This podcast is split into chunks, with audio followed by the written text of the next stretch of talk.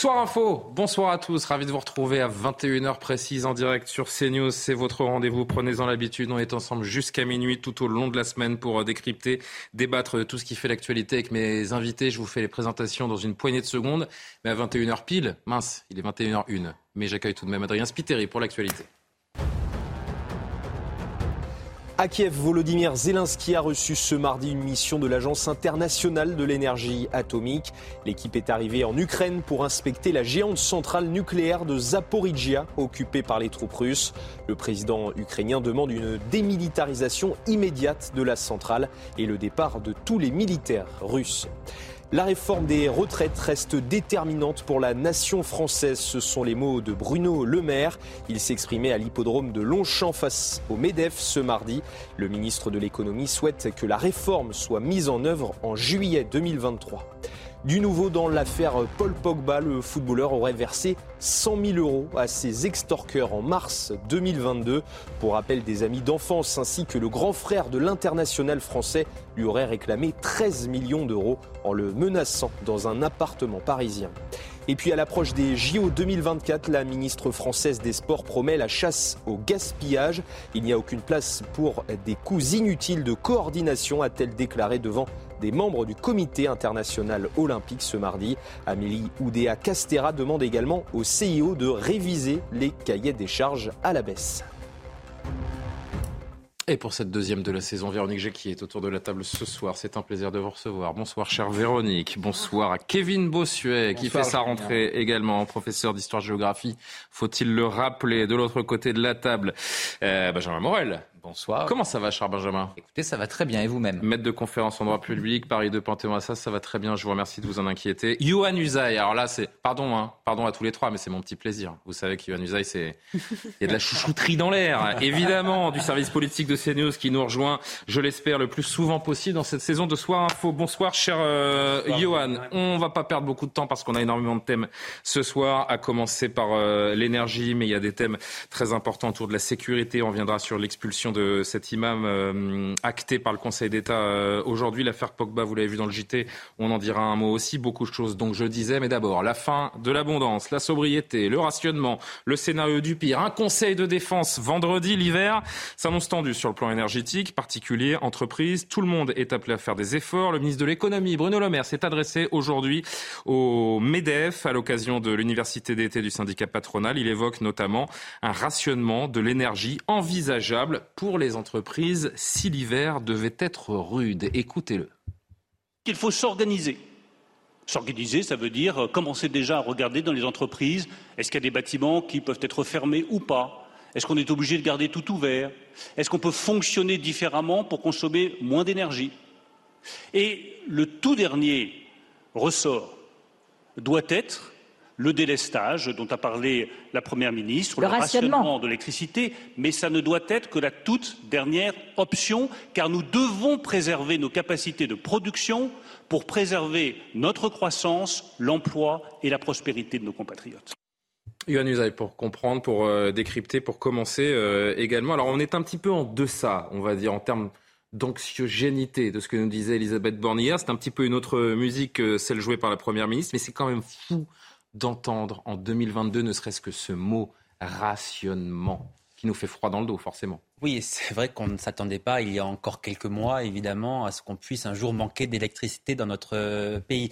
Euh, on ne s'y attendait pas. Dans un pays pionnier de l'énergie nucléaire également. C'est à ce point surprenant que les Français eux-mêmes ne réalisent toujours pas sans doute ce qui est en train de se passer. Et c'est précisément parce que les Français ne se rendent pas compte, parce qu'on avait l'esprit aux vacances, parce qu'on n'avait pas envie de se soucier de tout cela pendant le mois de juillet, pendant le mois d'août. Et ça, ça inquiète beaucoup l'exécutif, notamment Emmanuel Macron. Et c'est pour cela qu'en ce moment, il y a toute cette mise en scène, toute cette dramatisation, entre guillemets, de l'exécutif, notamment du président de la République, qui, dès le 14 juillet, avait pris un air très grave lors de son intervention pour dire attention, nous allons avoir des mois difficiles. Il a pris la parole devant les Français lors du premier Conseil des ministres. Il s'est adressé aux Français en leur disant euh, la liberté, ça a un prix. Euh, on a aujourd'hui la convocation. il a fallu comprendre hein, ce qu'il nous disait exactement. On, a la convocation d'un conseil de défense vendredi. Un conseil de défense, c'est aussi une manière de mettre en scène le moment extrêmement difficile que nous vivons. C'est une manière de dire aux Français, préparez-vous effectivement à des mois très difficiles, parce qu'Emmanuel Macron considère aujourd'hui que les Français ne se rendent pas compte de la réalité, de la, situation dramatique que nous vivons en ce moment. Parce que c'est un petit peu flou euh, également. Je pense que si on demande aux Français exactement dans les rues euh, de nous expliquer clairement quel est euh, le sens de cette crise énergétique, ce qui nous menace précisément, les causes, pour l'instant, on a l'impression, Véronique Jacquet, que le gouvernement joue un peu à nous faire peur. Est-ce que vous partagez ce constat? Bien sûr, parce que gouverner, c'est prévoir. Oui. Et le péché originel de ce gouvernement, depuis plus de cinq ans maintenant, c'est que justement, il ne prévoit pas. Euh, pas de souveraineté énergétique, fermeture de centrales nucléaires. Euh, voilà. Donc maintenant, il est obligé quand même de, ce qui est quand même ubuesque, euh, de dire qu'on va vers une catastrophe et de communiquer sur une catastrophe, mais qui n'est pas encore arrivée. Alors, ce qui me dérange profondément, et je pense que les Français sont là de ce mode de communication politique, c'est que Moi, je, je vous dis franchement, dans la rhétorique, dans la façon de présenter cette crise, j'ai l'impression qu'on a remplacé simplement le mot Covid par le mot énergie. C'est ce que j'allais dire. C'est assez hallucinant. Hein. On pourrait on, euh, est, parallèle. non, mais on est encore et toujours dans une gestion de crise, et je pense qu'Emmanuel Macron euh, est à son aise dans ce type de, de gestion de, de crise, euh, ne serait-ce que par les mots qu'il emploie, justement, Conseil de défense consacré à cette question-là, euh, Conseil national de la refondation, hmm. comme s'il cherchait une façon de gouverner, comme s'il n'était pas d'ailleurs capable de gouverner comme il se doit, c'est-à-dire de prendre des décisions et puis, euh, et puis de fixer un cap au pays, parce que depuis finalement qu'il a été réélu, on attend toujours quand même un cap, y compris sur les questions énergétiques. Tout ça pourquoi Nous faire passer la pilule qu'on va manquer de gaz et d'électricité cet hiver, mais on a bien compris. Mais on a bien compris qu'on ne payait pas le prix forcément de la facture pour l'Ukraine. On paye surtout le prix euh, d'imprévoyance politique. Et ça, les Français l'ont bien compris. Alors il y a un peu de la guerre en Ukraine tout de même. On ne peut pas balayer ça. Qu'est-ce que l'on voit Parce que vous faites référence à ça. Non. Comment C'est exactement comme pour le Covid. On a l'impression qu'on nous fait un peu le serpent K, vous savez, mmh. pour, nous hypnotiser. Mais je crois que les Français quand même sont de moins en moins dupes et qu'il va y avoir un sacré mécontentement cet hiver. Parce qu'il y a quand même un parallèle tout de même, Benjamin à faire avec la, guerre en Ukraine. En tout cas, il y, a des, causes à voir, même si elles ne sont pas euh, exclusives. Et ça, on va y revenir, notamment sur les fermetures des centrales ces, ces dernières années et les prévisions de fermeture. Mais ce qu'on voit, si on veut s'intéresser juste deux minutes à cette guerre en Ukraine et ses conséquences pour nous, c'est qu'on avait dit on va mettre les Russes à genoux. Aujourd'hui, les Russes ne sont pas à genoux du tout, mais les Français, oui. Alors les Français, en tout cas, ont un genou à terre. L'économie russe ne va pas si bien que ça. Il ne faut pas non plus exagérer, je dirais, l'innocuité des sanctions sur la Russie. Mais malgré tout, eh bien, euh, vous avez dans cette rhétorique. En tout cas, les Russes, euh, que je sache, ne manqueront ni de gaz ni d'électricité cet hiver. Oui, certes. L'économie est malgré tout aujourd'hui bien mal en point. Et par ailleurs, vous avez une hmm. situation du peuple russe aujourd'hui qui n'est pas non plus tout à fait enviable au vu des sanctions. Hmm. Donc l'idée, c'est de faire pression sur Poutine. Est-ce que ça peut marcher?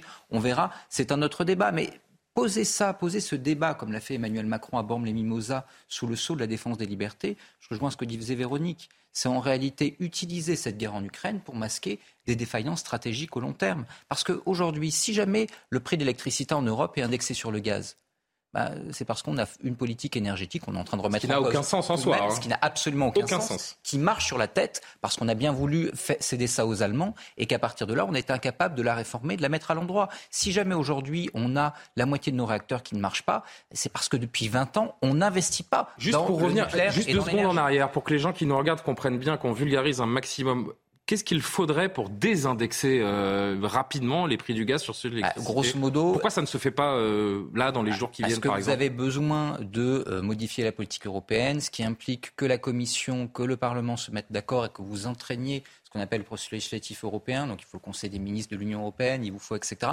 Donc ça va prendre du temps. Il n'y a pas un, un, 49-3 de l'Europe Ça n'existe pas Non, non, non, mais aujourd'hui.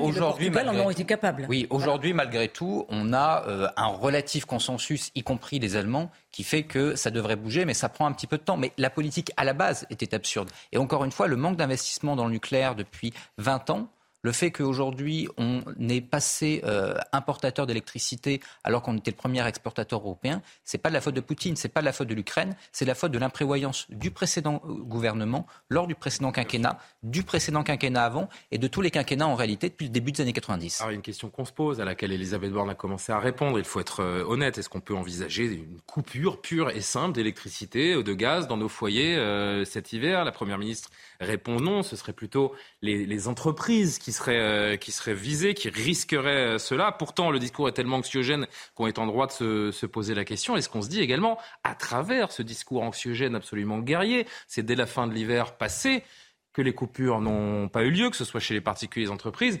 Oui, je vous ai sauvé, nous dira Emmanuel Macron. J'ai réussi, comme il l'a fait avec le Covid. Kevin bah, Bossuet. C'est une vraie, c'est une stratégie politicienne en fait. Emmanuel Macron l'a déjà fait pendant la crise du Covid. Il l'a fait pendant la crise en Ukraine. Évidemment, il veut apparaître comme le grand sauveur. Regardez ce qui aurait pu vous arriver si je n'avais pas été là. Moi, de manière hmm. générale, ce qui me, ce qui me ce qui m'embête, si vous voulez, c'est qu'il n'y a pas de véritable débat démocratique dans notre pays. Que le fait que l'on sacrifie le confort des Français, qu'on se mette en danger sur le plan énergétique pour des valeurs qui sont des valeurs nobles, c'est des valeurs de liberté, de souveraineté, je trouve ça tout à fait bien, mais à condition qu'il y ait un véritable débat dans ce pays. Il n'y a pratiquement pas eu de vrai débat à l'Assemblée nationale. C'est quelque chose qui n'est pas possible. Et de manière générale, les Français sont prêts à entendre beaucoup de choses, sont prêts à faire des efforts à condition que les hommes politiques assument leurs responsabilités. Et c'est vrai qu'au cours des dernières années, le fait d'avoir abandonné le nucléaire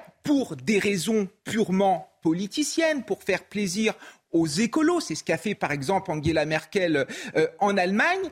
Le, fait que, l'on n'assume pas cela, ben, finalement les Français n'en peuvent plus. Et moi, encore une fois, ce qui me tue, c'est que j'ai l'impression que ça va encore accroître la crise démocratique et surtout la question centrale, c'est qui va manquer de gaz? Qui va manquer d'électricité? Parce qu'il va y avoir la question sociale derrière. Il y a le Premier ministre belge qui a dit il y a quelques jours que pour, sur une année, le coût du gaz et de l'électricité pour une famille, ça, reviendrait à un coût compris entre 7 000 et 10 000 euros. Et il ne parlait pas seulement d'un ou deux hivers, il parlait de cinq, voire de dix hivers.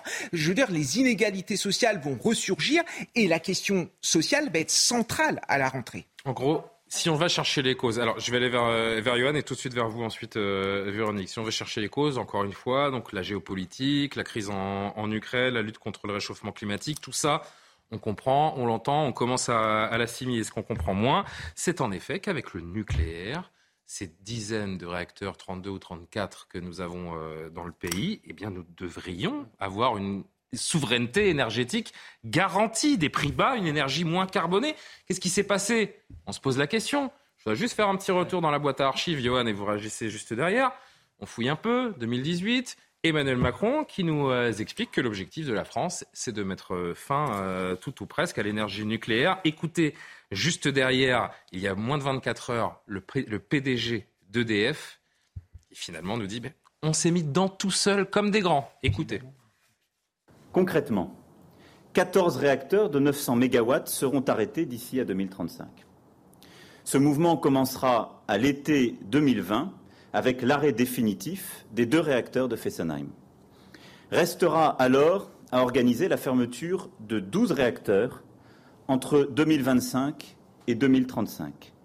4 à 6 réacteurs d'ici 2030, le reste entre 2030 et 2035. Ce qui nous manque aujourd'hui, c'est l'exécution dans les chantiers. On a beaucoup de chantiers à gérer en parallèle, et donc d'une certaine manière, on manque de bras. On manque de bras parce qu'on n'a pas assez d'équipes formées, et on sait que notamment un soudeur, un tuyauteur, il faut deux ou trois ans pour les former. Et pourquoi on n'a pas assez d'équipes formées?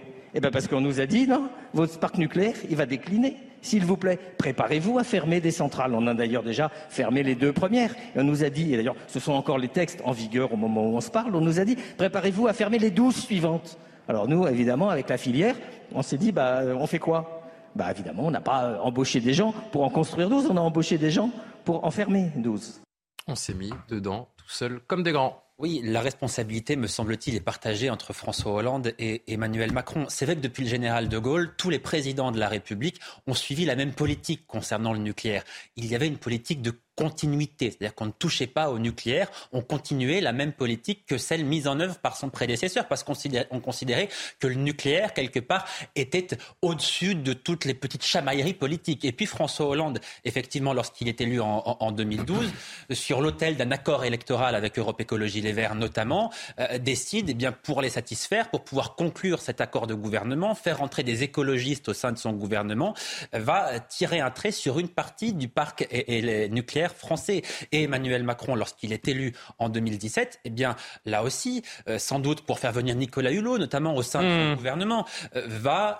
Quand on sait comment ça s'est terminé va, va poursuivre cette politique engagée par François Hollande. Donc, effectivement, il a très clairement, Emmanuel Macron, une responsabilité dans la situation du parc nucléaire français. Mais c'est pour ça notamment que je ne partage pas complètement l'analyse de Kevin Bossuet quand vous dites euh, si ça se passe bien, Emmanuel Macron va venir devant les Français en disant vous voyez, je vous ai sauvé, vous n'avez pas manqué, la perche en disant ça.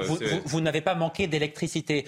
Euh, je pense que si ça se passe bien, il n'en tirera aucune gloire. En revanche, ah en revanche, si ah ça non, parce que parce que si ça se passe bien, pardon, oh, mais si ça, se passe bien, euh, tout le monde aura bien compris que c'est grâce aux Français et aux entreprises qui auront réduit leur consommation. En revanche, si ça se passe mal, les Français sauront très bien qu'Emmanuel Macron a une responsabilité précisément dans la situation du parc nucléaire français. Pour finir sur cette, euh, sur cette filière nucléaire, il y a une chose très très simple à dire, à rappeler. Hein. Aujourd'hui, si la trentaine de centrales nucléaires étaient en fonctionnement, la question des pénuries, du rationnement ne se poserait pas une seule seconde. Véronique. Oui, bien entendu. Là, on a affaire vraiment à la faiblesse de l'État et de la politique à la petite semaine. Euh, pardonnez-moi l'expression, mais on crève de ça dans notre pays, la mmh. politique à la petite semaine.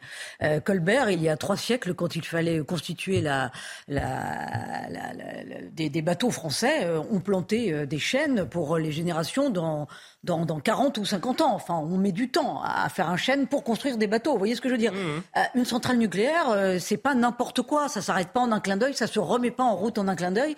Le PDG a justement évoqué. Il nous explique hein, que la maintenance. Le problème de main d'œuvre, mais ça veut dire que quelque part. Mais parce qu'on était parti pour les fermer, donc forcément on comprend le PDG d'EDF. Il a pas les, il a pas les bras. Il pointe du doigt carrément une tiers-mondisation de notre secteur énergétique et de mmh. notre souveraineté énergétique. Bon, le mot souveraineté de toute façon est devenu un gros mot donc en soi c'est aussi un problème politique. Dernière chose que je voulais ajouter pour euh, répondre aussi à, ce qu'a dit Kevin Bossuet, attention quand on nous promet des heures difficiles euh, cet hiver. D'abord le gaz, on peut pas l'arrêter comme ça, donc le gouvernement a déjà communiqué en disant que les particuliers ne seraient pas touchés. Oui, oui, oui. Euh, j'ai précisé que c'était les entreprises qui étaient visées voilà. et, en premier lieu. et ensuite, bien entendu, si la radicalité dont parle Madame Borne c'est de commencer par éteindre l'électricité la nuit dans les commerces. on va tous s'en remettre. Je pense que c'est des choses qui, au nom de l'écologie, auraient dû être faites depuis 10 ou 15 ans. Fermer les portes euh, euh, pour, la clim. On a l'impression qu'elle euh, prend des, formules de, Sandrine Rousseau. mais ce qu'il faut comprendre, c'est que c'est même pas cohérent d'un point de vue écologique. C'est-à-dire que l'idée qu'il faudrait forcément être dans la réduction aujourd'hui de l'énergie au niveau national est absurde. Pourquoi? D'abord parce que le nucléaire, bon, c'est une énergie relativement propre. Vous avez des déchets, mais vous émettez assez peu de CO2. Et surtout, Grosso modo, aujourd'hui, vous avez deux choix. Soit vous rentrez dans la décroissance et on a une limitation des biens de consommation. Soit on considère que l'écologie est compatible et avec la croissance et avec un niveau de vie qui augmente. Auquel cas, il y a deux choix. Soit vous produisez des choses à l'étranger et ça coûte énormément en CO2, en temps, en argent d'importer ces produits de Chine. Soit vous les produisez sur place. Si vous prenez le scénario RTE, qui aujourd'hui est celui qui sert de base aux spécialistes, au gouvernement, etc., il ne prévoit pas une énergie constante. Il prévoit une hausse de la consommation d'énergie. Parce que si vous n'avez pas de hausse de la consommation d'énergie, vous avez une désindustrialisation qui continue et vous émettez paradoxalement au niveau mondial plus de CO2. Et donc aujourd'hui, on a besoin d'avoir plus d'énergie. C'est pour ça que non seulement ce qui a été fait est criminel, c'est-à-dire ne pas investir pour aujourd'hui avoir une baisse de l'énergie, mais en plus c'est se moquer de l'énergie, c'est se moquer de l'écologie à l'avenir. Et ça, pour le coup, ça manque vraiment, je rejoins Véronique, ça montre vraiment une imprévoyance. Juste un dernier mot, on va passer dans une seconde au thème suivant. Je voudrais juste évoquer un instant, euh, Johan, ce, ce, Conseil de défense, parce que pour gérer la crise, donc c'est le retour du Conseil de défense, euh, non pas sanitaire, mais énergétique euh, désormais, le vendredi, vendredi qui arrive. Le président retrouvera donc dans le secret du, du huis clos ses ministres les, les plus proches. Ça nous ramène évidemment, et c'est pour ça que j'ai fait ce, ce, petit lapsus à la crise du, du Covid. Mais pourquoi dans cette crise énergétique, il faut entretenir cette euh, culture du secret? Pourquoi le huis clos d'un conseil de, défense? Quel est, le, quel est le signal politique exactement? Bah, Le signal politique, c'est celui que je vous décrivais tout à l'heure en réalité. C'est une manière, c'est surtout une manière de communiquer pour le président. C'est la dramatisation il y a une forme de dramatisation précisément pour mettre en garde les Français, parce qu'encore une fois, Emmanuel Macron considère que les Français n'ont pas conscience de la réalité. Mais vous savez, le Conseil de défense, ah ils sont trop bêtes. Le, Conseil de défense, c'est un instrument dont s'est beaucoup servi Emmanuel Macron.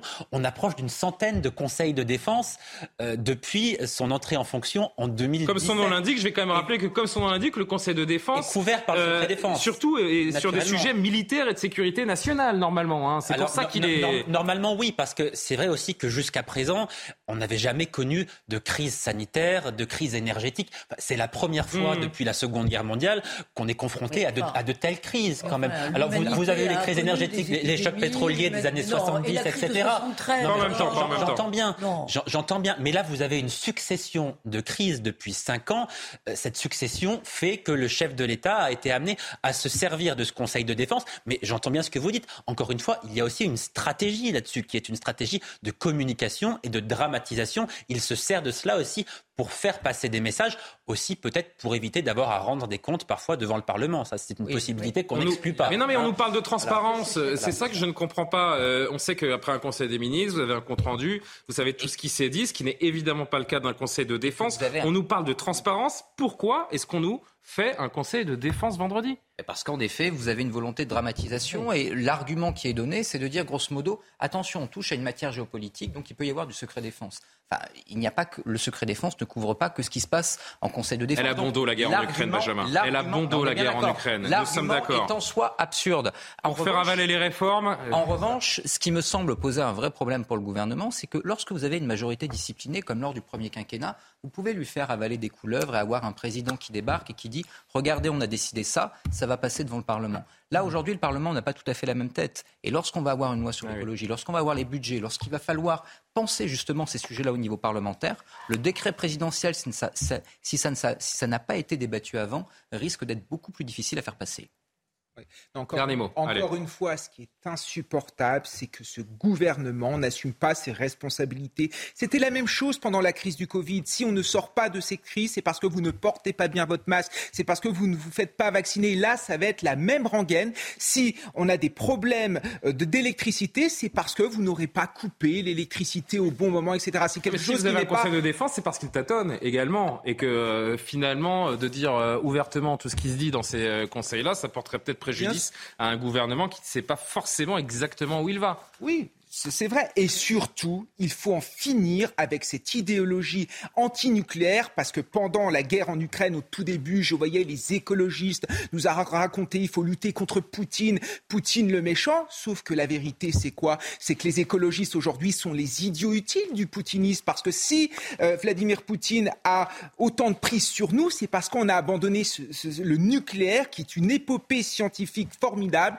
qui est une énergie propre et qui est la seule énergie à permettent d'assurer notre indépendance énergétique. Voilà le problème. Impulsé par le général de Gaulle, on le rappelle, la politique euh, nucléaire de la France. Euh, il nous reste juste 2-3 euh, minutes avant une première pause. On va lancer ce, ce nouveau thème avec le Conseil d'État qui a donné son feu vert donc aujourd'hui à l'expulsion de l'imam Iqiyoussen.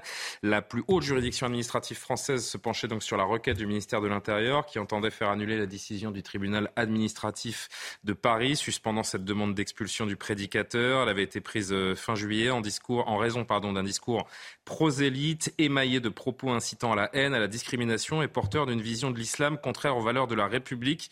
Le ministre euh, Gérald Darmanin s'est félicité de cette euh, décision de la plus haute juridiction aujourd'hui. Écoutez-le. Je veux ici me satisfaire au nom du gouvernement de, la République de la décision du Conseil d'État qui a confirmé euh, le travail que faisait et qu'a fait le ministère de l'Intérieur, la préfecture du Nord et l'ensemble du ministère de l'Intérieur pour expulser M.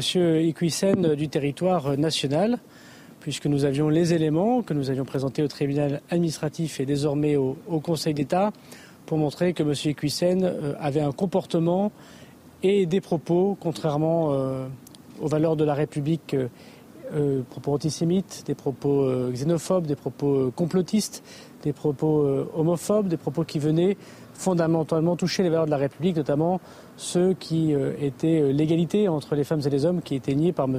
Iquissen. La, question, l'argument de la vie familiale de, l'imam, notamment, a été écarté par le, Conseil d'État. Cette décision, c'est du bon sens? Ben, C'est heureux parce que. Heureux? ben, Enfin, parce que l'argument du tribunal administratif ne reposait sur euh, aucun texte de loi. Donc, de toute façon, c'était une interprétation de. Si, quand même. Enfin, Convention européenne des droits de l'homme. Oui, enfin, euh, la, preuve, s'il a le conseil c'est que, comme disait Montesquieu, vérité au-delà n'est pas la vérité en dessous des Pyrénées. Enfin bon, Donc on se rend bien compte que c'est quand même une décision politique. Donc oui, c'est heureux quand même euh, qu'il puisse être expulsé sur d'autres motifs. Mais il n'est pas parti encore. Hein. Oui, il ne l'est pas encore, effectivement. effectivement. non, parce qu'on connaît les OQTF. Hein. C'est pour ça que je suis un peu prudent. Même s'il y a un accord avec le Maroc, a priori, ce serait fou que ça ne se fasse pas. Mais... En, revanche, parce que je sais qu'on n'a pas beaucoup de temps, ce qui, faut être prudent. semble important, c'est que non, c'est pas une victoire. Il était quand même dans le euh, viseur. Il était surveillé par les services de renseignement français depuis 1994. Ah 30 ans de prêche, de haine. 30 ans à fabriquer une génération d'islamistes euh, en France, sur notre propre sol. Alors on a Gérald Darmanin qui se réveille. Oui, tant mieux. C'est une petite victoire, mais maintenant, euh, la politique, c'est de montrer que ce n'est pas qu'un petit fait d'armes, mais que c'est vraiment une guerre qu'on est en train de mener et qu'on veut la gagner. Parce que cet homme, c'est l'arbre qui cache la forêt, hein, très franchement. maintenant des résultats sur tous ceux qui l'ont soutenu, par exemple, et qui pensent la même chose que lui, toujours sur notre sol. On continue d'en discuter. Il est l'heure de marquer une première pause dans Soir Info. Merci de nous suivre. On revient dans quelques instants. À tout de suite. 22h30 sur CNews. Le débat de Soir Info revient juste après le rappel de l'actualité d'Adrien Spiteri. A choisi le roi dans le Val-de-Marne. Une dame de 79 ans a poignardé l'agresseur de son mari. Ce dimanche, le couple se promenait le long de la Seine quand il a été agressé par trois hommes. La dame a alors sorti son couteau porte-clés et a frappé. Le malfaiteur a été transporté à l'hôpital avant de sortir et d'être placé en garde à vue. À partir de jeudi, les propriétaires de deux roues motorisées devront payer pour stationner leur véhicule à Paris. Une mesure qui répond à des enjeux climatiques et de santé publique selon la municipalité. Face à ces mesures, la Fédération des motards en colère annonce poursuivre sa résistance. Elle doit décider prochainement des actions à mener dans la capitale. Moscou répliquera si l'Union européenne prive les Russes de visa, une mise en garde faite ce mardi par le Kremlin. Cet avertissement intervient alors que certains pays veulent interdire l'Europe aux touristes russes, un sujet au cœur des discussions à Prague où sont réunis les ministres des Affaires étrangères des pays membres de l'UE jusqu'à demain. On tient un beau sujet là avec les, deux roues à Paris à partir de jeudi là. Suivez-nous demain parce qu'on va se faire un petit débat là-dessus. Je pense qu'il y en a qui euh, circulent en deux roues ici autour de la table? Non, personne Johan, je vous ai déjà vu en scooter, vous, non Pas du tout. Vous n'aviez pas un scooter à l'époque Non. Je vous voyais faire des, des, roues arrière, là, dans les... non Beaucoup trop dangereux à Paris. D'accord. Bon, en attendant de se retrouver demain pour parler euh, éventuellement des deux roues à Paris qui vont désormais euh, devoir passer à la caisse, comme on dit, retour sur l'imam Iqiyoussen, qui donc, on le disait avant la pause, a été euh, expulsé, enfin, va être expulsé. La décision est donc entérinée par le Conseil d'État. Je voudrais vous faire lire, avant qu'on poursuive le débat, quelques réactions, notamment celle de l'imam Chalgoumi, qui s'est félicité sur Twitter de cette décision du Conseil d'État. Cette décision, euh, Gérald Darmanin, honore nos compatriotes musulmans respectueux des valeurs de notre pays, préserve le libre culte de chacun dans le respect et les valeurs de la République. Deux tweets politiques maintenant. Alors non, il y a une, suite, pardon, il ne faut pas s'y tromper. Ces prêcheurs de haine dont l'imam Iqiyoussen, euh, qui n'est que la partie immergée de l'iceberg, ça c'est euh, une question qu'il faudra se poser ensemble, font des ravages dans notre jeunesse en perte de repères. Il faut les combattre. L'islam politique ennemi de la République et de l'islam des Lumières. C'était important en effet de lire cette deuxième partie.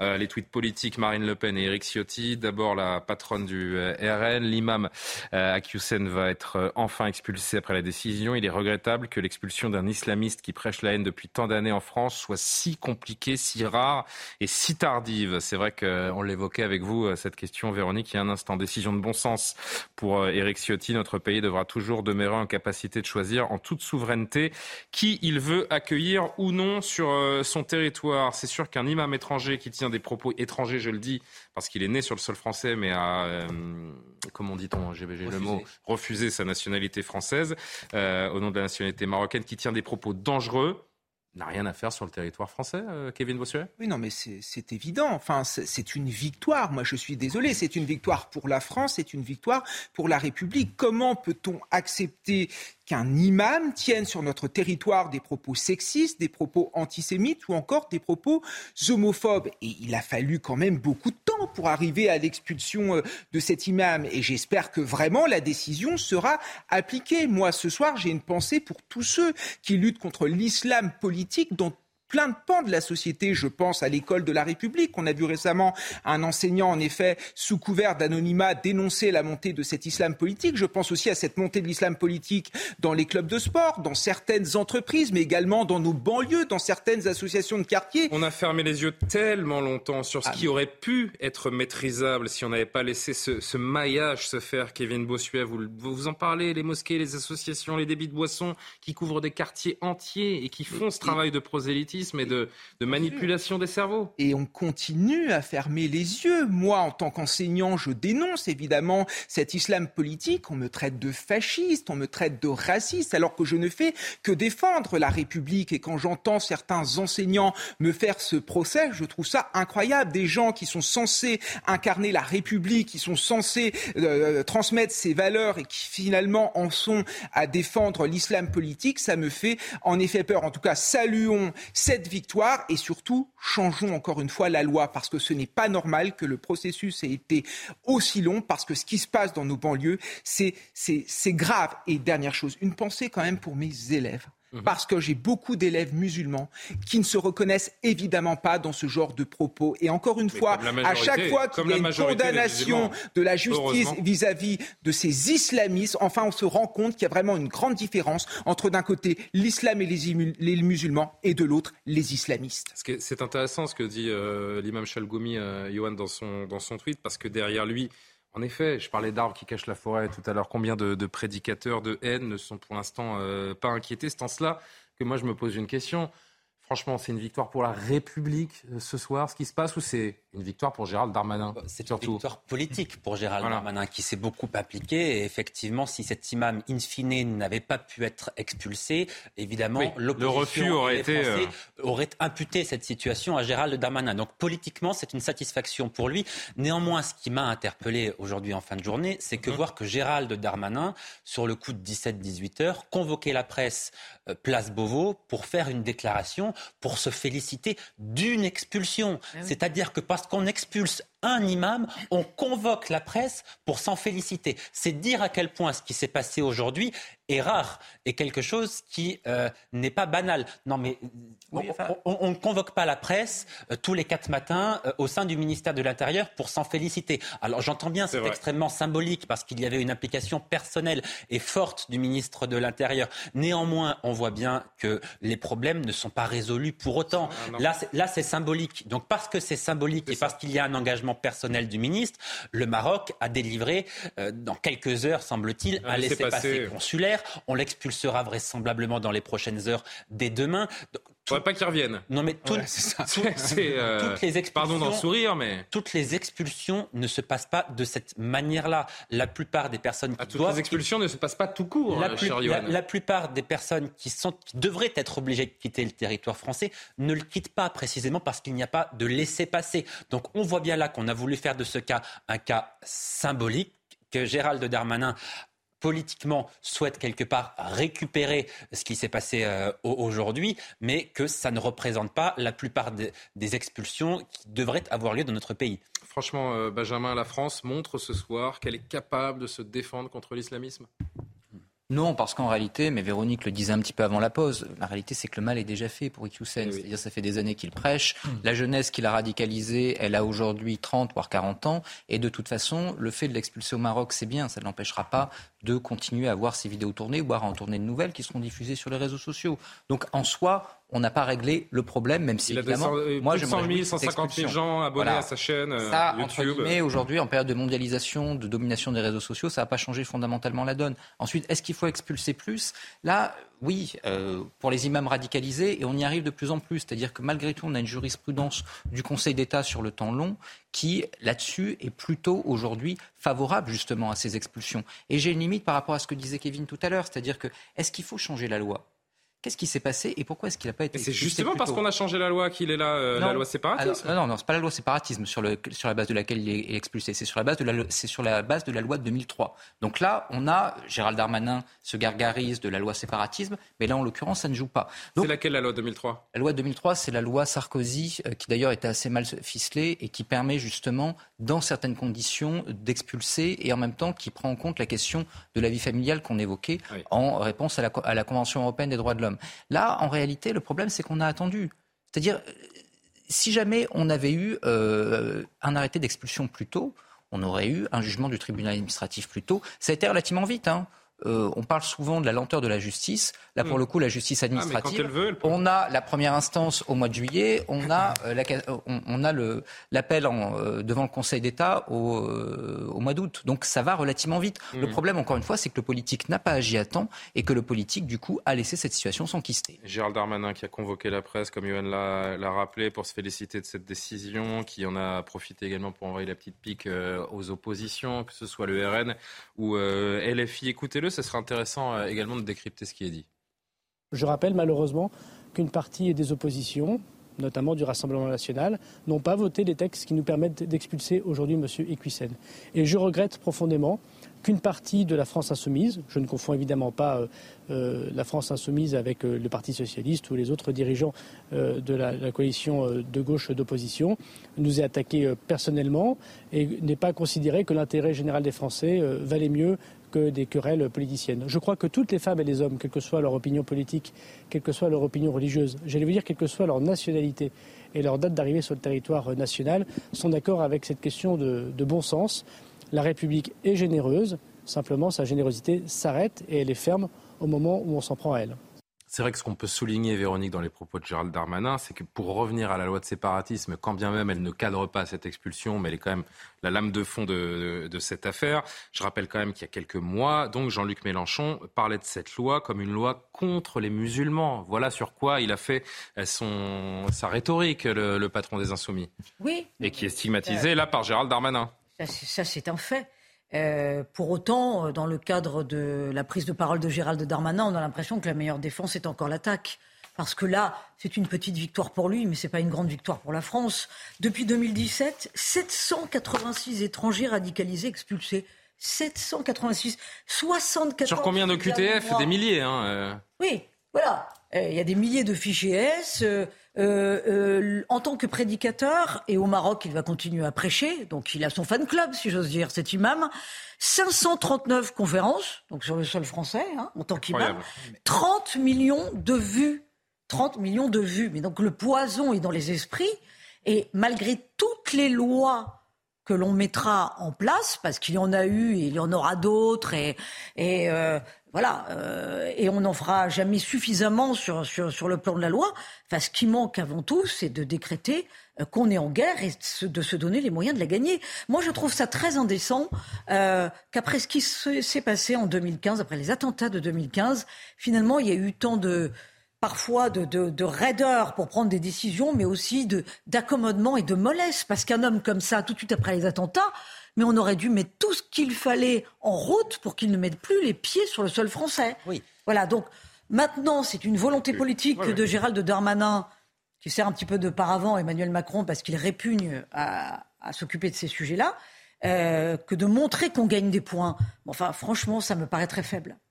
Johan, la conclusion? Oui, c'est quand même un homme qui, pour parler des attentats de 2015, a parlé de pseudo-attentats. Il faut, il faut rappeler quels étaient les propos, quels sont les propos de cet individu. C'est un homme qui a montré de la fascination pour Osama Ben Laden. Donc, on, parle là comme si tout le monde en France se félicitait de l'expulsion de, de, cet imam, mais ça n'est absolument pas le cas, y compris au sein de la classe politique française. Parce que je vous rappelle quand même qu'en plein cœur du mois d'août, on a eu droit à un communiqué absolument incroyable de la France insoumise, notamment de David Guiraud, qui est député de la France insoumise du Nord pour dire qu'il ne fallait pas expulser cet imam, que si cet imam était expulsé, c'est parce que Gérald Darmanin menait une politique non pas contre les islamistes, mais contre les musulmans, pour nous expliquer que cet imam avait toute sa place dans notre République et sur le territoire français.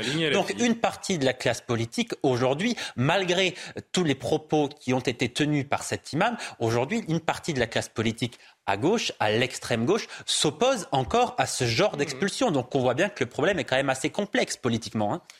Bon, on va suivre le, départ hein, quand même, parce qu'il faut être sûr que, cette expulsion euh, ait lieu. Mais bon, c'est vrai qu'avec le laissez-passer consulaire et a priori la pression médiatique autour de cette affaire, euh, tout cela devrait avoir lieu assez rapidement. Euh, un petit mot de, de politique. Ce sondage intéressant, cette question. Le cœur des Français a-t-il basculé à droite?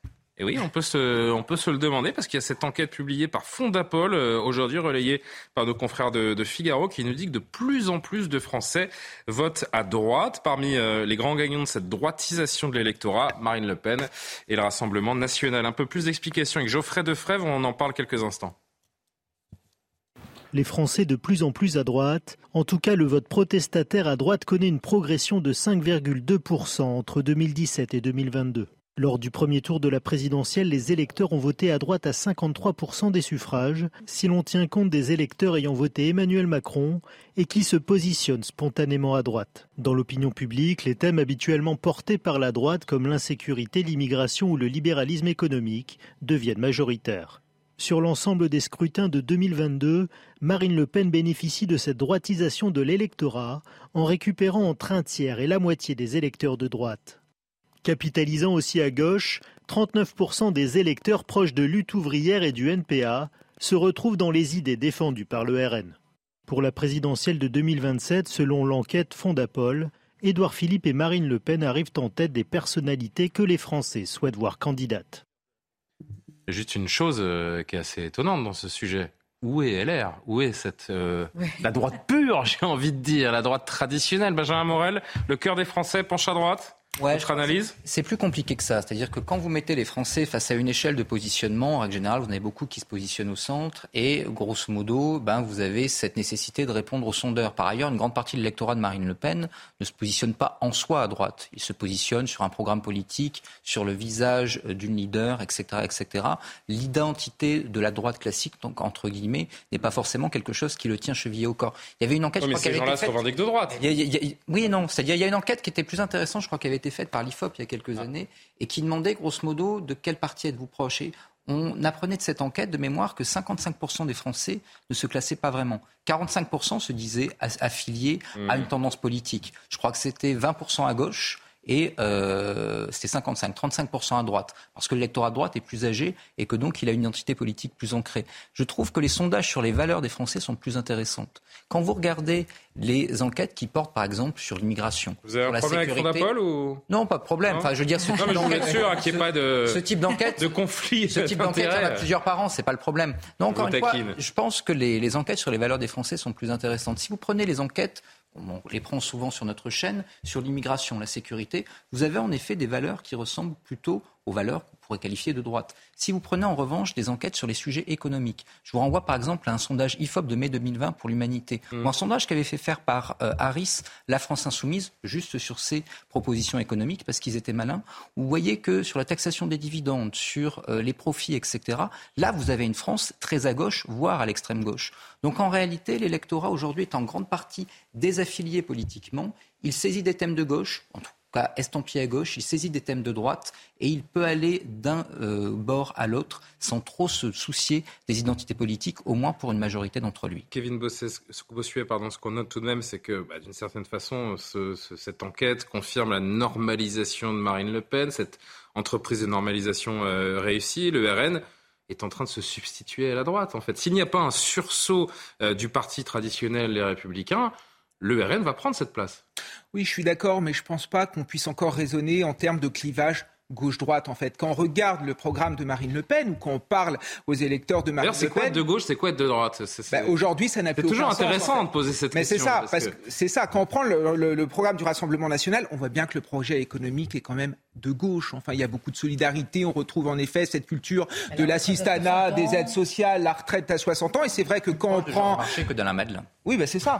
Et quand on prend le projet au niveau régalien, évidemment qu'on est ici clairement à droite. La vérité, c'est qu'aujourd'hui, j'ai l'impression que le spectre politique, en fait, s'est structuré autour de différences sociales. Il y a le pôle mondialiste incarné par Emmanuel Macron qui défend les, les intérêts de la bonne bourgeoisie, qui défend l'ouverture au monde, etc. Et de l'autre, les victimes de la mondialisation qui souffrent énormément et qui rejoignent euh, euh, Marine Le Pen. Et c'est pour ça que le clivage gauche-droite, à mon avis, n'est plus vraiment pertinent. Alors après, je suis d'accord, Marine Le Pen a réussi à s'imposer dans le paysage politique français euh, comme une femme finalement normal. Moi, il y a encore quelques années, il y a beaucoup de gens qui me racontaient que Marine Le Pen, c'était le fascisme, c'était horrible. Sauf qu'aujourd'hui, en effet, ces derniers la considèrent comme une femme normale. Mais je pense qu'Éric Zemmour lui a fait beaucoup de bien parce qu'en effet, il a permis à Marine Le Pen de se dédiaboliser. Et puis, de manière générale, regardez le comportement des députés du Rassemblement national à l'Assemblée nationale. Mais ce sont des gens, entre guillemets,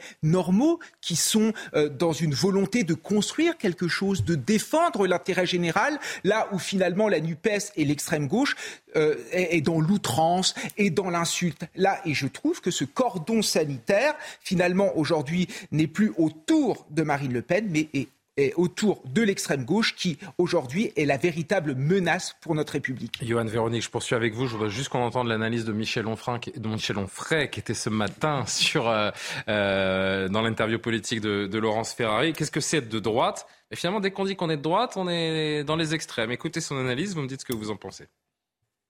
Moi, je ne crois pas que les Français soient de plus en plus à droite. Je crois qu'ils ont de plus en plus de bon sens et que quand vous dites ce serait bien qu'à l'école on apprenne à lire, à écrire, à compter, voire à penser éventuellement, eh bien on vous dit oh là là, quel type de droite? Ça veut dire que quoi? À gauche, on n'a pas envie qu'à l'école, on apprenne à lire, à écrire, à compter, à penser.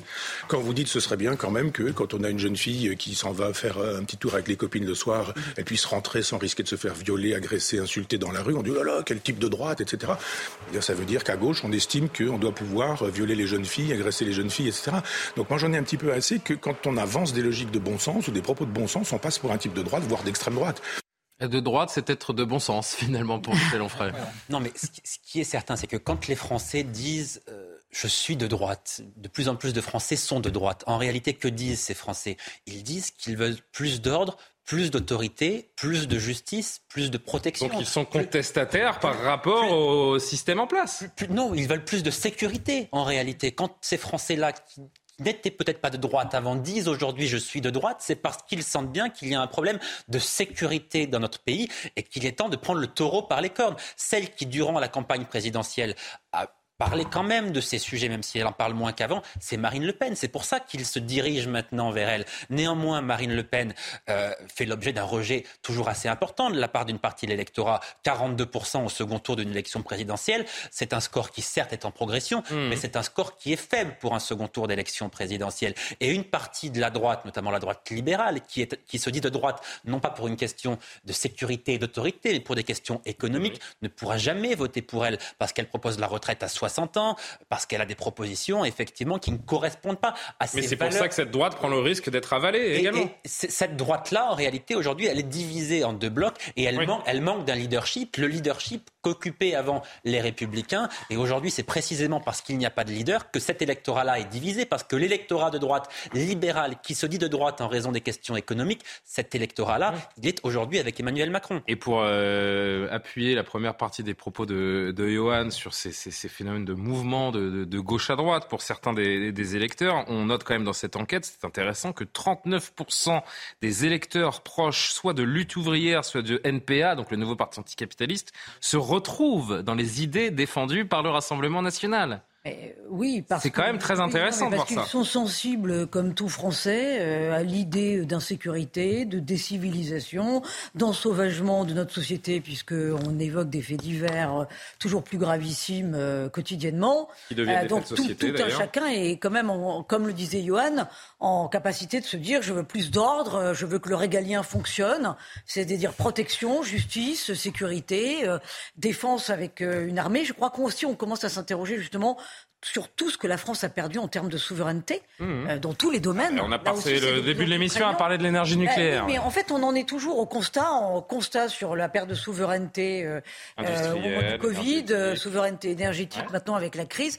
Enfin, on, est, on est toujours au constat, on n'en est jamais à être en capacité de donner des solutions, y compris pour le gouvernement. Juste un mot quand même sur le fait que la notion même de, de droite, elle est très subtile, puisque euh, par, dans le sondage de, de, de Fondapol, dans l'étude de Fondapol, euh, sur ceux qui se réclament de droite, il y en a quand même 40% qui votent Emmanuel Macron. Hmm.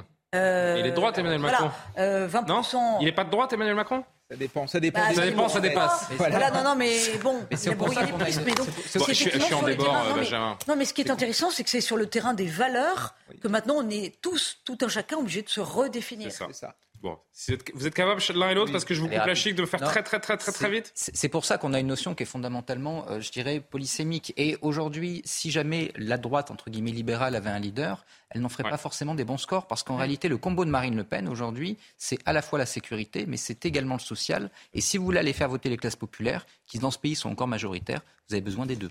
Non, moi je voulais ajouter une chose, la diabolisation autour de Marine Le Pen, c'est aussi une question générationnelle. Quand on prend les jeunes aujourd'hui, je prends par exemple Stanislas Rigaud, je prends Guilhem Carayon qui est chez LR, ou encore je prends Jordan Bardella, ils pensent exactement la même chose. Et cette mmh. diabolisation, c'est les gens qui ont, qui ont la guerre en tête, etc.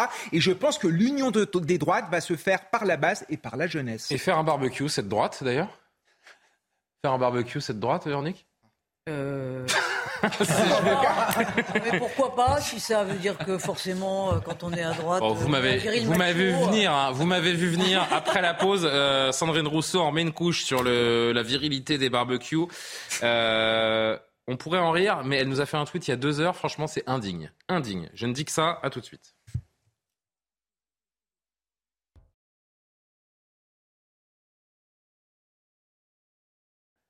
Ah, on est en antenne parce que je ne m'étais pas vu, pardon.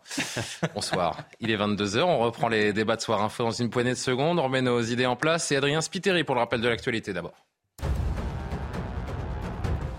Un été record en France avec trois vagues de chaleur relevées. Cet été 2022 a été le deuxième le plus chaud enregistré en France depuis le début des mesures en 1900.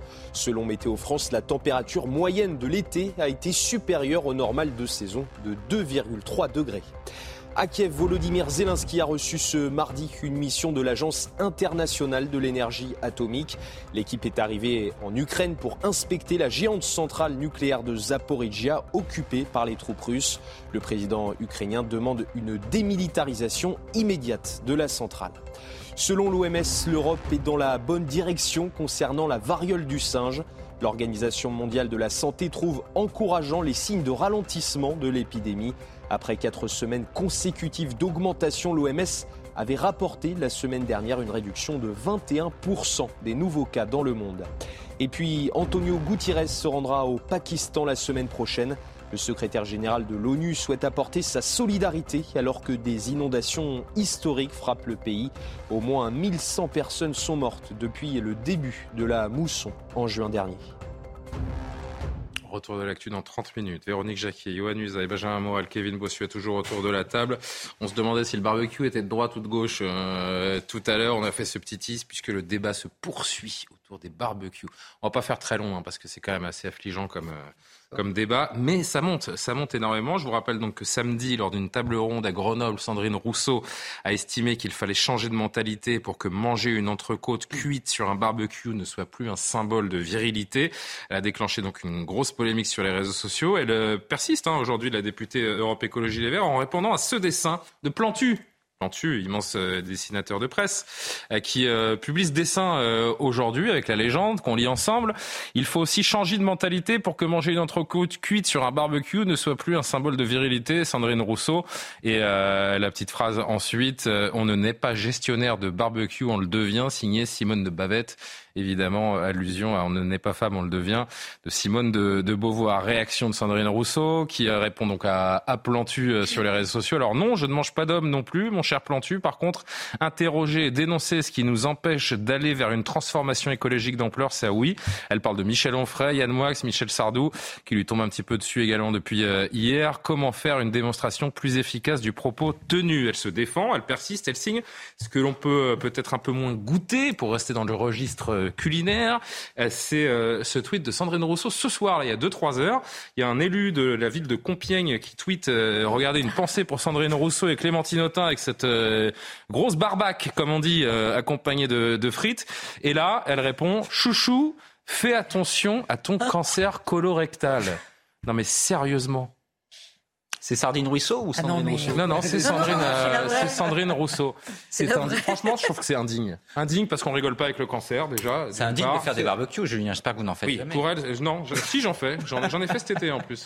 et, et, et, pour être tout à fait honnête, euh, ma compagne préférait que ce soit moi qui le fasse, évidemment. En, effet, c'est indigne d'une députée de la nation. Enfin, c'est assimiler cela finalement à une maladie, c'est juste scandaleux. Mais de manière plus générale, c'est son idéologie qui est scandaleuse. Elle est dans une idéologie de déconstruction, en fait, de déconstruction de notre identité, de, de déconstruction de notre civilisation, parce qu'ici, elle s'en prend évidemment à la viande, elle s'en prend à notre agriculture, elle s'en prend cancer au terroir. Mais elle parle à qui C'est ça. Ben c'est, ben elle, elle, parle à son petit électorat woke, en effet, qui, euh, qui a érigé la haine des hommes en symbole, qui a érigé la haine de la viande en symbole. Et la vérité, c'est que cette femme sait très bien ce qu'elle fait. Encore une fois, elle est dans un projet de déconstruction. Elle s'en prend à nos crèches, elle s'en prend au Tour de France, elle s'en prend au Puy du Fou, elle s'en prend à tout ce qui fait l'identité française. Et nous, on rigole face à ce genre de tweet, mais c'est tout à fait pensé. Et c'est en associant tout ce genre de tweets, c'est en les accumulant qu'on arrive en effet à une idéologie politique qu'il faut combattre. Je voudrais juste qu'on entende le communiste Fabien Roussel avant de poursuivre le tour de plateau, qui a déjà eu, euh, vous le savez, de nombreuses polémiques avec l'écoféministe sur les questions alimentaires. Il lui a répondu aujourd'hui. Écoutez-le.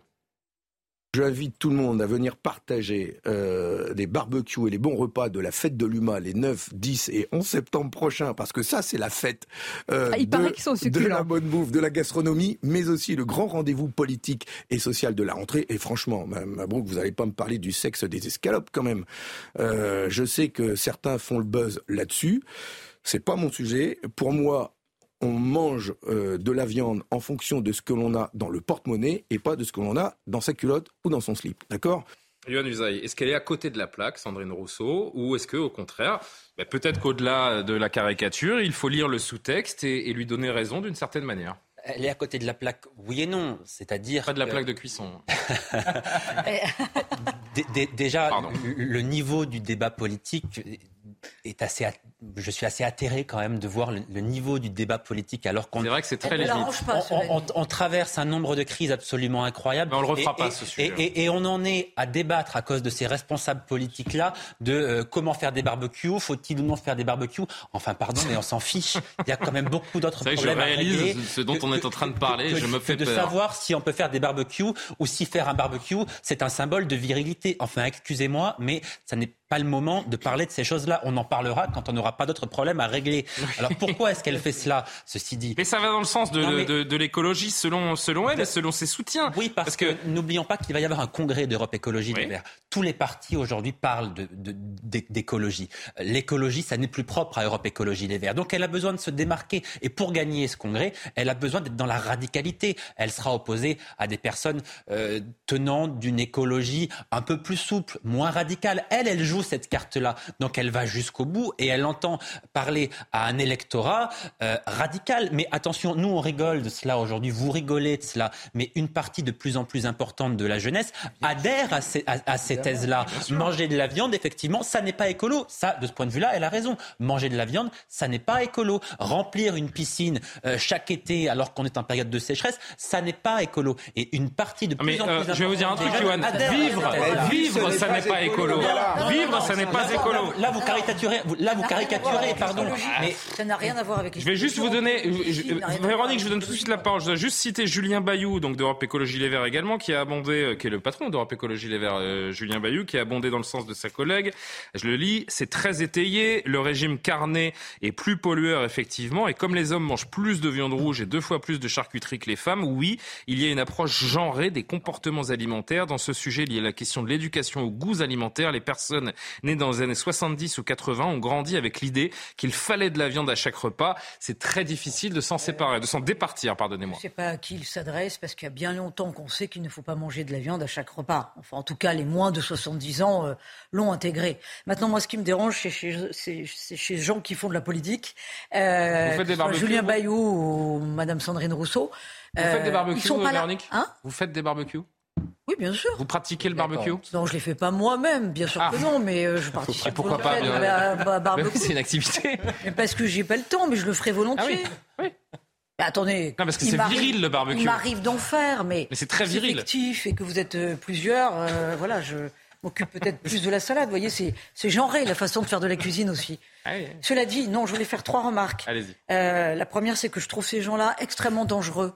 Ils font de la politique, ce n'est pas pour prendre le contrôle des individus. Hmm. En l'occurrence, le travail de Madame Sandrine Rousseau, c'est de voter les lois. Elle a été élue pour ça. Elle a été élue par le peuple. Elle représente le peuple. Elle ne représente pas forcément son fonds de commerce écolo. Ça, c'est la première des choses. Il y a un principe de responsabilité. Elle est là pour voter les lois.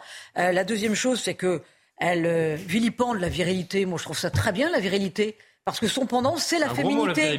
Alors moi, je trouve que... Bah non, mais attendez, de, depuis quand c'est mal d'être viril?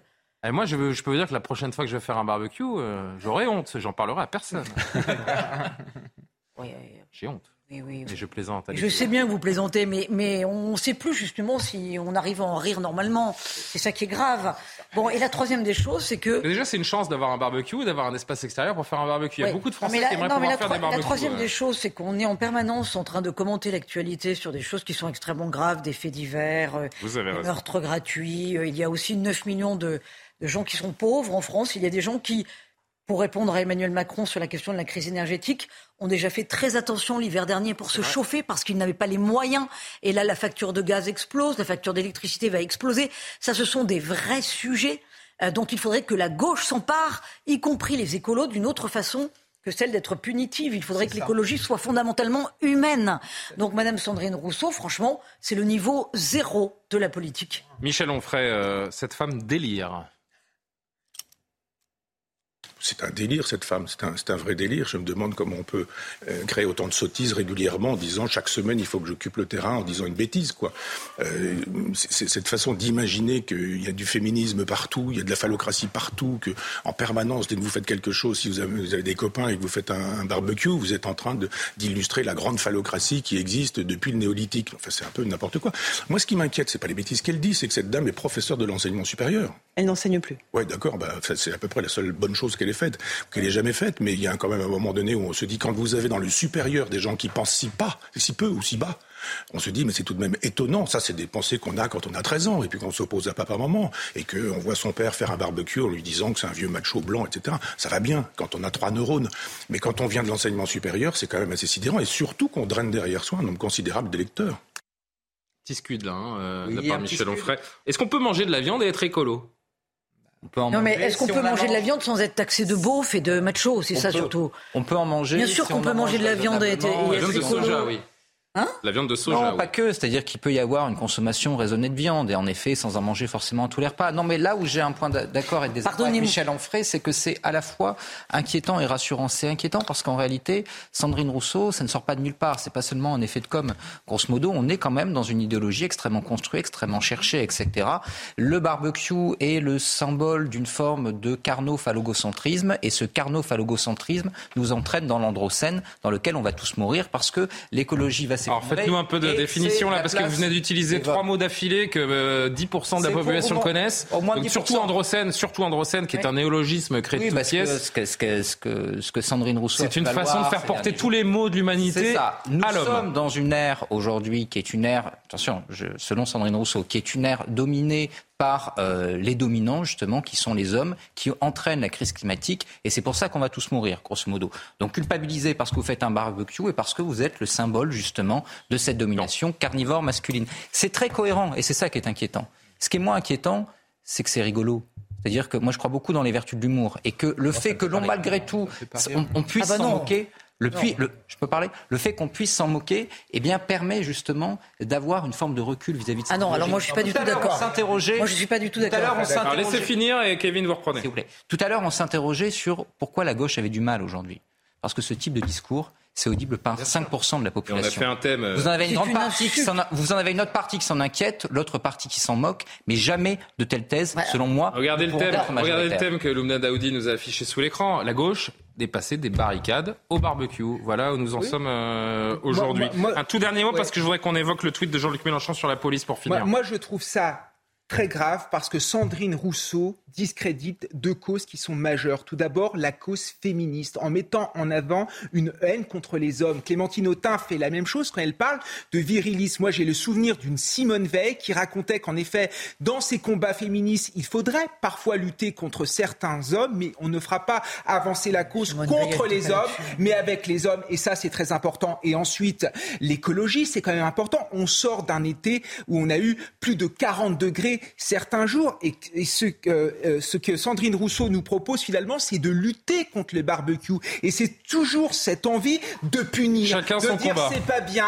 Mais, mais voilà, et on l'a encore vu cet été autour des débats sur le jet, ce n'est pas possible. Quand l'écologie culpabilise les gens, les gens n'y adhèrent pas. Et c'est la cause écologique, en effet, qui vacille. 20 secondes, s'il vous plaît, Véronique. Oui, euh, euh, le féminisme, pardonnez-moi, mais enfin, c'est justement prendre la, la, défense des femmes. Il y a un sondage qui vient de sortir sur euh, euh l'augmentation du nombre d'excisions dans notre pays. Euh, ah ouais. bah, il y a des, voilà, il y, a, il y, a vraiment des vraies causes ah, à défendre les pour les femmes. Là, Moi, j'aimerais entendre très Sandrine Rousseau sur ces questions-là. Bon, voilà. je Ensuite, un... dernière chose, ouais, je pense que vite. ces propos relèvent du mépris de classe, déjà, pour une certaine partie de la population.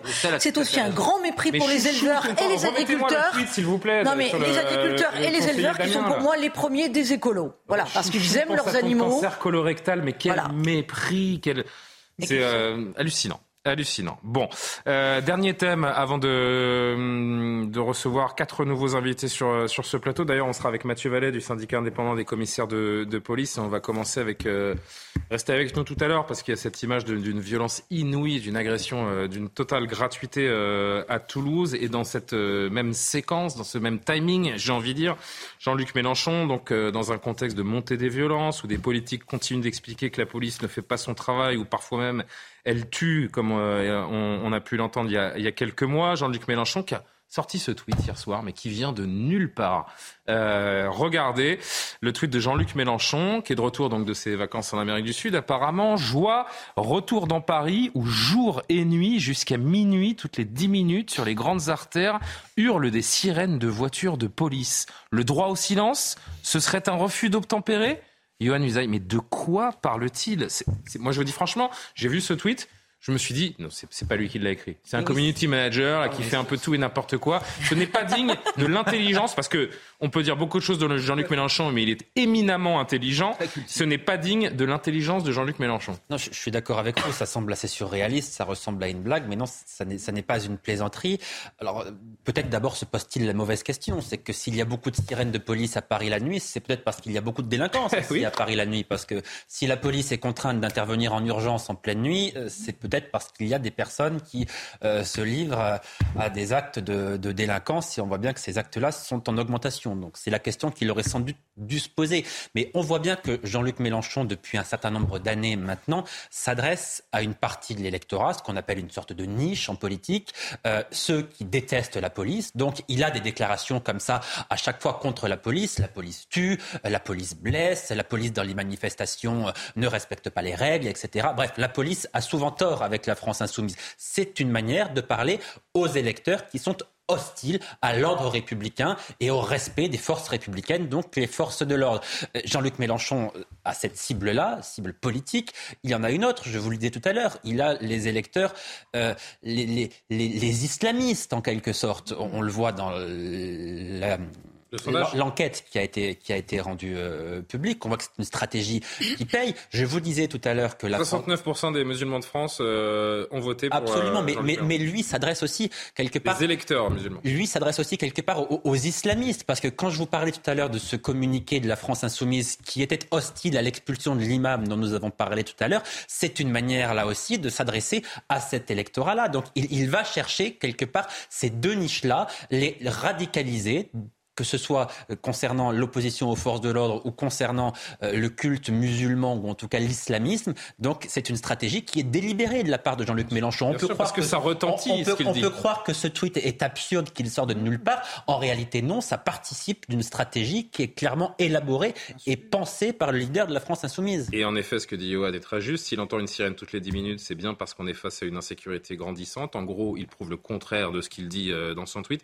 Je vous dis, c est, c est, ça ressemble vraiment à une réaction de, de bobos parisiens euh, complètement déconnectés. La police intervient a priori pour protéger les gens. Oui, mais il ne faut pas chercher for forcément de la rationalité profonde dans ce tweet. Je suis d'accord avec ce qu'a dit Johan, avec peut-être un, euh, un élément supplémentaire, c'est qu'on est dans une stratégie de surenchère. Mm. Pour que cette stratégie fonctionne, elle a besoin d'être audible. Or, dès le moment où vous dites 30 fois la même chose, au bout d'un moment, les médias passent à autre chose. Il faut arriver à faire le buzz. Et donc, plus votre tweet est, entre guillemets, tiré par les cheveux, plus il y a des chances que justement ça fasse le buzz et que vos électeurs entendent ce que vous dites. Donc là, on est dans une stratégie de la surenchère qui tend vers le ridicule, mais ça marche. Oui, mais le problème, c'est qu'il y, a beaucoup de jeunes qui entendent ça. Bien, sûr, bien sûr ça, retentit dans nos quartiers. Ça retentit dans nos quartiers, évidemment. Euh, Véronique et Kevin. Allez, deux dernières prises de parole. Le contraire, euh, la stratégie de, la surenchère est complètement contre-productive parce qu'il ne faut pas s'étonner quand on voit des tweets pareils qu'il y ait de moins en moins de gens qui ont envie ah. d'aller voter et de s'intéresser à la politique. Hein. Ils perdent des électeurs. Mais, Kevin, la conclusion. Mais, c'est du populisme bas de gamme. La vérité, c'est que Jean-Luc Mélenchon ne cherche pas des électeurs, il cherche des victimes. Et au lieu de s'adresser à des citoyens qui sont censés être éclairés, il s'adresse à des victimes. Et moi, quand je vais en Seine-Saint-Denis, j'enseigne en Seine-Saint-Denis, les gens me disent mais moi j'en ai marre de Jean-Luc Mélenchon, je ne suis pas la victime du système, je ne suis pas la victime de la police. attention Kevin, hein, il a fait des très gros scores euh, ah, mais je suis en, en Seine-Saint-Denis notamment. Je suis d'accord, chez les gens qui vont voter, il y a une forme de communautarisme, évidemment je suis d'accord, mais il y a aussi des gens d'origine immigrée qui ne se reconnaissent pas dans les dires de M. Mélenchon, parce que s'en prendre à la police, c'est s'en prendre à la République, et s'en prendre à la République, c'est s'en prendre à la France, et encore une fois, c'est un discours dangereux qui fait des ravages au sein de la jeunesse française. Et moi, je le vois en banlieue. Cet homme jette de l'huile sur le feu et finalement érige les jeunes des quartiers contre la police. Et ça, c'est dangereux. Et les alliés de la NUPES, évidemment, tout le monde fait l'autruche parce que les postes sont bien plus précieux que toutes ces petites polémiques. enfin, Il ne faudrait pas fâcher le grand Manitou. Enfin, je ne suis pas sûr que ça dure très longtemps parce qu'une partie de la gauche, notamment au Parti socialiste, n'est pas du tout d'accord avec ce genre de tweet et ce genre de propos. Et, il risque quand même d'y avoir un certain nombre de remous au sein de ce groupe. Euh, c'est assez probable. Chers amis, ce fut un plaisir. Partagez, je l'espère, surtout pour nos téléspectateurs qui euh, seront de plus en plus nombreux au fil de la saison. Je, le souhaite. C'est un appel que je fais aux téléspectateurs. Venez nous rejoindre de plus en plus nombreux dans Soir Info. À marquer une pause. Je vous disais, on va commencer la, prochaine partie avec nos invités, et notamment Mathieu Vallet euh, du syndicat des commissaires de police sur ces images d'une violence absolument euh, incroyable.